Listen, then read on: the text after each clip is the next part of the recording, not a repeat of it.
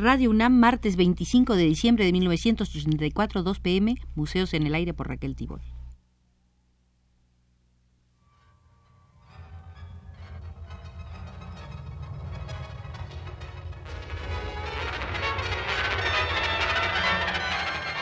Museos en el Aire.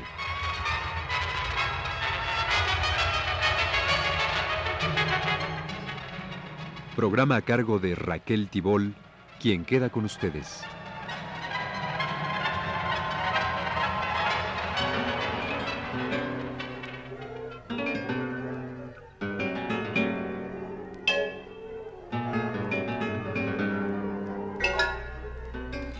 Esta es nuestra segunda visita al Museo del Dr. Atl. Este señor Gerardo Murillo, nacido en Guadalajara, Jalisco, el 3 de octubre de 1875, y cuyo nombre estará siempre asociado con el Paricutín, el volcán que surgió en Michoacán en 1943 y el que pintó y dibujó en las diferentes etapas de su desarrollo. También publicó lo que es, en efecto, una biografía del volcán. Cuando murió el Dr. Atl en 1964, se había asegurado una distinguida posición en la historia del paisaje mexicano y ganó fama como un memorable personaje en el México del siglo XX. El Dr. Atl fue uno de los más tempranos y persistentes libelistas que tuvo el nazifascismo en México.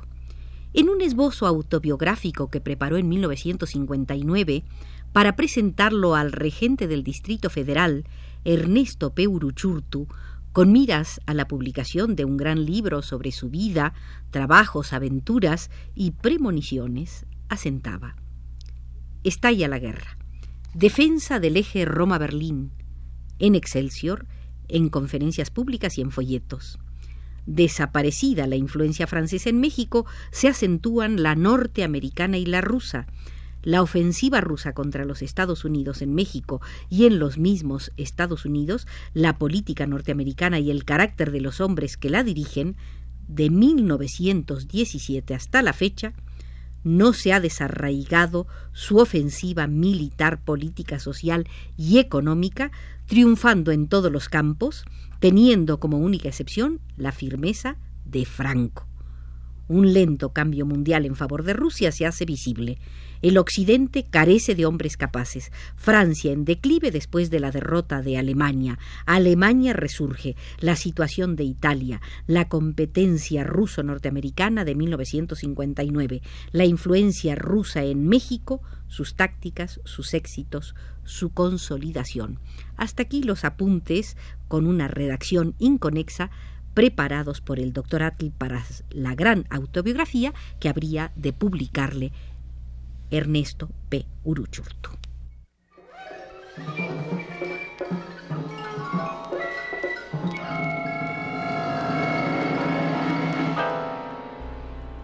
Muchos artistas que militaban en otros bandos políticos tuvieron grande y sincero afecto por el Dr. Atl. Todos eran más jóvenes que él y la mayoría reconocía de verle algo fundamental en su desarrollo. Diego Rivera, por ejemplo, reconocía que fue Atl quien hizo vender todos los cuadros de una exposición suya para que pudiera hacer su primer viaje a Europa. Cuando Atl publica en 1935 su libro Un hombre más allá del universo, es Diego Rivera justamente quien hace a manera de prólogo un retrato escrito del Dr. Atl. El Dr. Atl, decía Diego, es un hombre de resorte, accionado por toda clase de fuerzas. Si se explicara un adjetivo literario y desusado, se le llamaría proteico. Ramón Gómez de la Serna hubiera dicho, tal vez, hablando de él, que sería el hombre moderno por excelencia si no llevase barbas. Tenemos que recordar que en 1935 no se usaban las barbas con la frecuencia con que se usan actualmente. Continuaba Diego: las barbas que tiene Atl son su drama, pues sin barbas Atl no conservaría trazas de romanticismo. Y hubiera sido un pintor supernaturalista de la familia de Hiroshige, expresándose en maravillosas estampas, dibujos y acuarelas, sería inmortal en todas las historias del arte.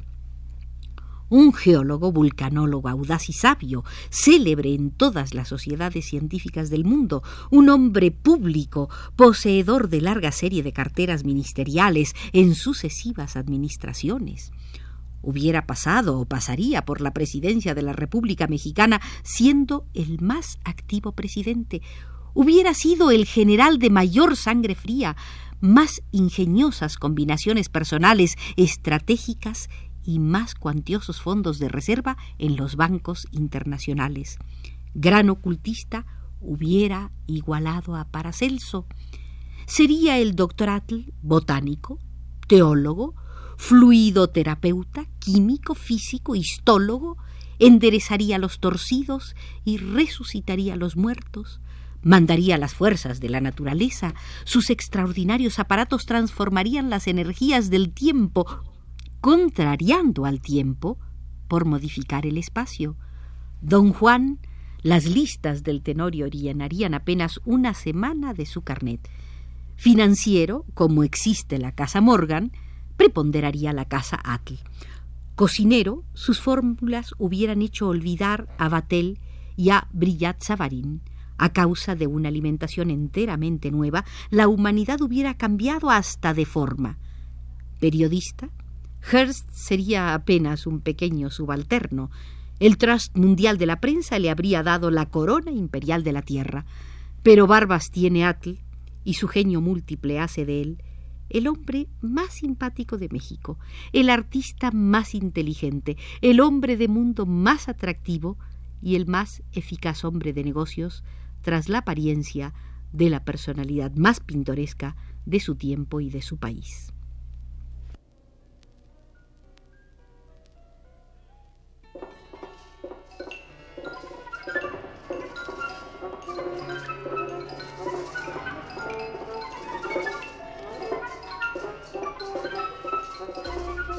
El paisaje fue para Atl acto de conciencia, una actitud cultural, una manera de sentirse humano ante el universo y un recurso para sentirse universal entre los hombres. Su primer ensayo sobre el paisaje data de 1933 y lo escribió para el bello álbum de reproducciones que editó contemporáneamente a la gran exposición de su obra, 40 pinturas y 100 dibujos, que presentó en el patio del ex convento de la Merced. Muchas veces volvería después sobre ese asunto del desenvolvimiento del paisaje como género pictórico. No llegó a terminar el gran estudio sobre el paisaje desde sus orígenes hasta el presente.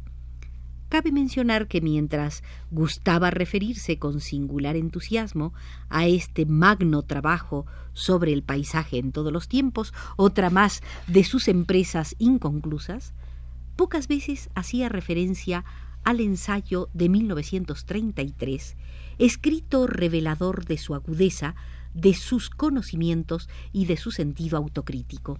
Algunos de sus párrafos darán idea del nivel y del tono. Todo lo que he pintado desde 1922, decía Atl en 1933, paisajes, retratos, decoraciones, etc., tiene más el aspecto de rebúsqueda técnica que de formal expresión estética, porque he decidido devenir un verdadero pintor. La cuesta de la sabiduría que a mí se me figura maravillosa. Saber, simple cosa, pero sin dimensiones. Yo, después de una centuria de pintar, ignoro si sé pintar, decía el Dr. Atl, que tenía mucho más de 100 años de edad cuando en verdad había nacido en 1875. La mayor parte de las que he pintado, decía, o las he tirado o las he borrado. Cuando no lo he hecho yo, lo han hecho otros. Y considero necesario empezar a hacerlas bien y a darles el lugar que les corresponde. Algunas decoraciones han sido destruidas. Ejemplos: la que ornaba la sala o la barrieta en la Escuela Nacional de Bellas Artes, los ensayos técnicos realizados en el patio de San Pedro y San Pablo, entre los cuales había dos o tres bastante aceptables, Las decoraciones hechas en un palacio de la Vía Flaminia número 14 en Roma y otras más.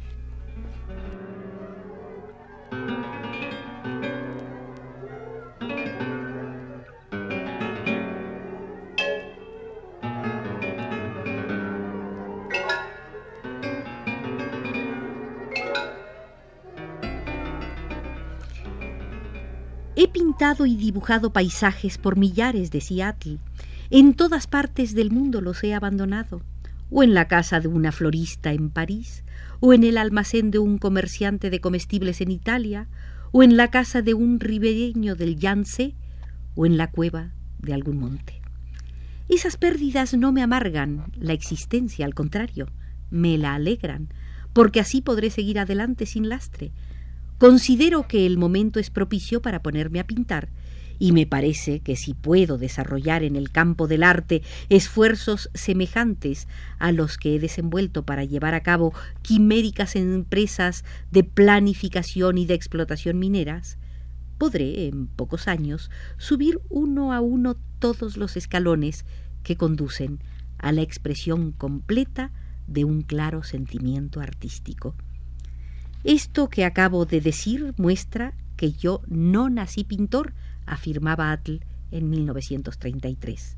En efecto, no nací pintor, pero nací caminante. Y el caminar me ha conducido al amor por la naturaleza y al deseo de representarla. Mirándolas de lejos, las obras que he producido durante largos años son más bien la flor del diletantismo de un hombre a quien la vida le ha sonreído siempre, que el resultado de una labor profunda. Divagaciones de quien tiene su pensamiento fijo en otras cosas. Pero con el vivir, el amor por la naturaleza se ha acrecentado en mí, los conocimientos crecido y el deseo de devenir un excelente pintor se ha impuesto ineludiblemente. Muchas veces, sin embargo, bajo la luz del sol o bajo la lluvia, sobre las aguas de los mares o en el silencio de las montañas, supe. Pero mi compenetración fue tan lejos que mis manos no pudieron alcanzarla y en vano traté de modelar con mis dedos mis propias sensaciones. Paisajes, dirán muchas gentes. Sí, señor, paisajes. La representación de la naturaleza es una de las expresiones más elevadas del espíritu humano y una de las que ha venido más ardientemente a manifestarse integralmente en el campo del arte.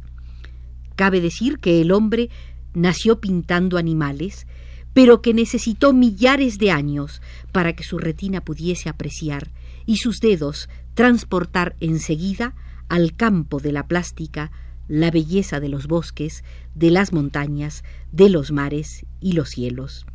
Los lejanos artistas de Altamira y de la Dordoña establecieron la pauta dentro de la cual se escribirían, siglo tras siglo, todas las notas de la visión humana sobre las formas, los movimientos y la fiereza de los animales. El paisaje es un vasto y complejo escenario modificado constantemente por la luz, que no puede comprenderse si no es en condiciones muy especiales de desarrollo mental.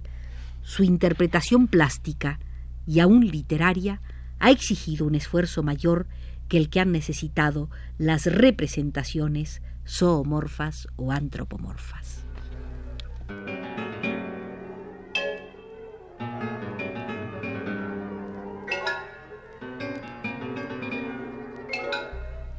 Con este texto del Dr. Atl escrito en 1933 para el catálogo de su gran exposición en el ex convento de la Merced, termina nuestra segunda visita al Museo del Dr. Atl.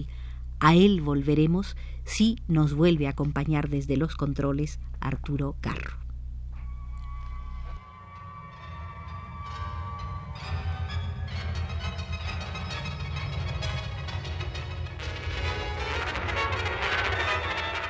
Este fue Museos en el Aire.